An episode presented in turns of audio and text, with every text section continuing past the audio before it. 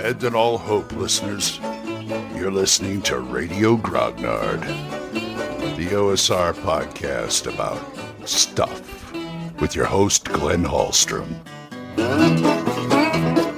Hi, folks. Old Man Grognard here. Happy Friday, and I hope you're doing well. Had a game last night, little basic D&D, to go down easy, and it was fun. Yeah. I'm thinking about older modules right now.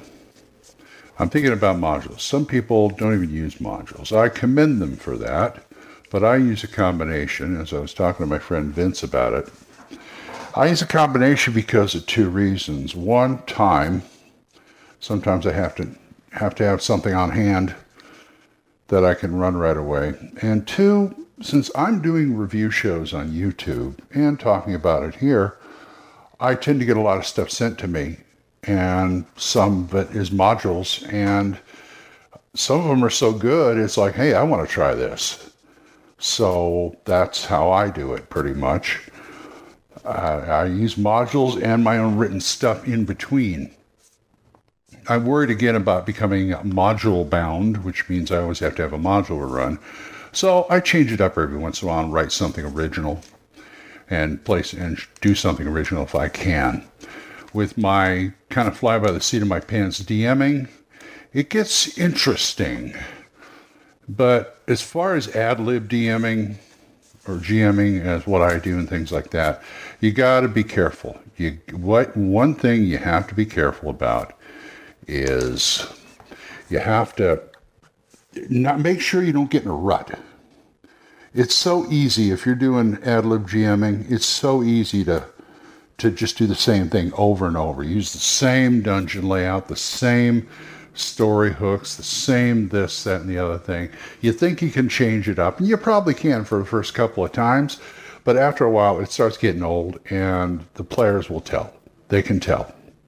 They can tell by what you're using and your enthusiasm in using them. So you got to be careful. That's why I like to throw modules in with this or just take stuff out of modules and use it. My friend Carlos, I don't think he ever uses anything straight.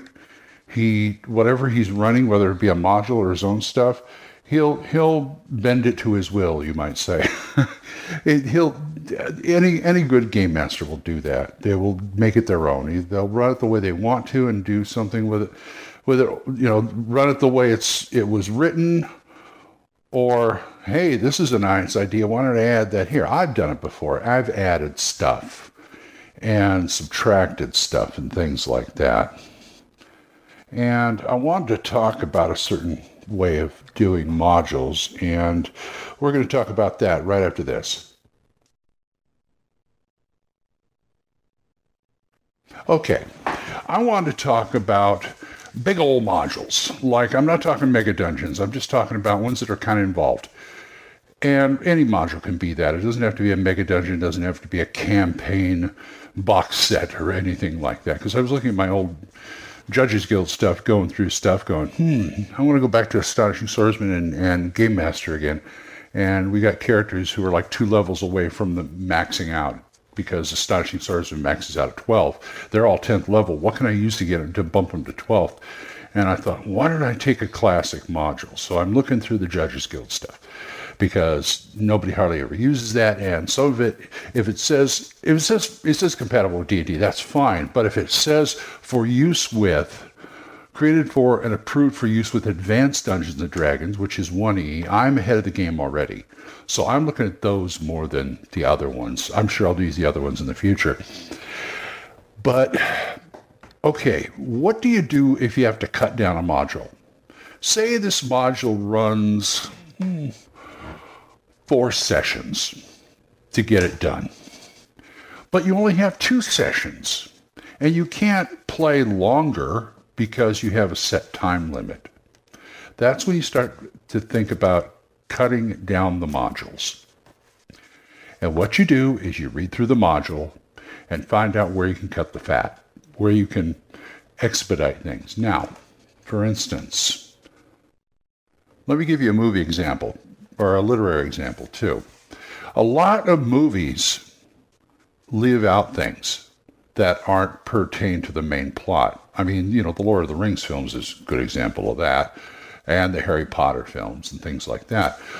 My, one of my favorite stories is Nicholas Nickleby by Dickens. Now, I have the eight plus hour stage version from the Royal Shakespeare Company, which does the entire book. Because Dickens was writing serially in magazines, he probably got paid by the word. So he would have a main plot and he have all these subplots which somehow fit into the main plot. I don't know how he kept all that straight, but he did. And they're fantastic stories. The main plot is a fantastic story. But eight plus hours, it's an experience, but not something you can watch all the time. Later on, like 10 years or so later, they came out with Nicholas Nickleby, the movie, and they pretty much stuck to the straight plot. They took out all the subplots and it was a, a straight and it still played. And it was still a good movie. It ran about oh 90 100 minutes or something like that. But it was still a good movie. I loved it. And since i already knew the story so i, I didn't really miss the subplots. In fact in the eight plus hour stage version some of the subplots are like oh boy. Okay let's go through this. Fine let's get back to the main story. So this is what you have to do with modules. You got to look through there and find out how to streamline the story. Say you have something about a a jewel that a major demon is looking for to conquer the world or this part of the world or something like that, or invade it with other demons and da da da da da da da da. Okay, what you do, first thing you do is you establish the main plot, which is that, which is easy for most modules. Some modules don't do this. I really don't like the modules that like you got to read through like three quarters of the thing to get the story. There should be something right in the front to explain to the game master what the plot is. And then you go from there. And sometimes they purposely put in side adventures because they want side adventures and they don't have, you know, a whole lot of, you know, they want they want to make their 32 pages or 36 pages or whatever whatever they're releasing it as. And sometimes based I even the old modules, they will they will pad it. So you got to identify that padding and find out how you can cut that out and still maintain the story. And that's your main job right there. In fact, I would take either you know find a grab your grab your DM notebook or a piece of paper or a pad or even open OneNote or whatever you use and start putting out I put out in bullet points the main the main here's the main thread here's the subplots. What can we use what can we lose to make this play in a shorter time?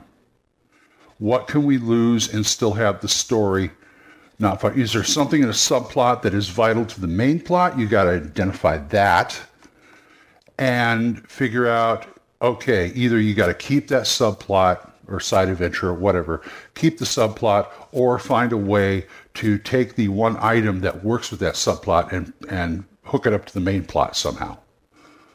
And sometimes it's easier. They say I say it's easier said than done, but sometimes it's easier than you think. I mean, if you have a subplot, okay, the demon wants that jewel, and you know the guy who knows where the jewel is, but he's having his own problems with the thieves guild over here, and you've got to get a map or a or a an item or like some kind of way to he'll show you how to do this if you help him with this problem with the thieves guild. They keep trying to kill him or they kidnap him or something. Got to go rescue him. Well that whole subplot revolves around getting information to get the jewel before the demon does. Okay. First of all one, right there you have a you have a you have a time limit. So if you can if you can leave it in the story and still, you know, have enough time to do this, the main story, fine. If not, take that thing he has, whatever the MacGuffin is, transplant it somewhere else in the main story. Maybe there's a minion of this cult of this demon who has this information, a high priest or something. And you have to deal with these guys anyway. So plant it there and forget about the subplot of the, the, the guy who has the map and the Thieves Guild and all that, you know. Sorry to leave you to your fate, but so that's that's a way to do it. This is the kind of thing you just got to you just got to work it. And believe me, it's not as hard as you think. If you if you do it right, there's very few very few modules or pre-written adventures I've seen where if you move if you remove something, it falls apart. To me, that's bad writing. So to go through them, find out how you can how you can how you can uh, streamline it. That's what that's the that's the key word, streamlining right there. And still keep the flavor of it. Writers in Hollywood and on Broadway do that all the time. So you should be able to do it too. So why don't you try that out? I'm going to go start my day. So, well, if you want to talk to me about this, you can get a hold of me at oldmangrognard at gmail.com or you can drop me a voicemail on Anchor. We are monetized, so as little as 99 cents a month, you too can help support this program, and I would thank you.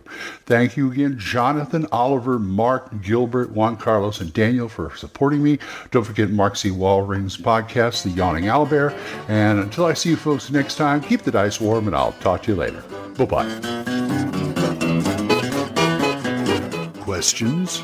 Comments? Send them to oldmangrognard at gmail.com. We'll see you next time when Radio Grognard is on the air.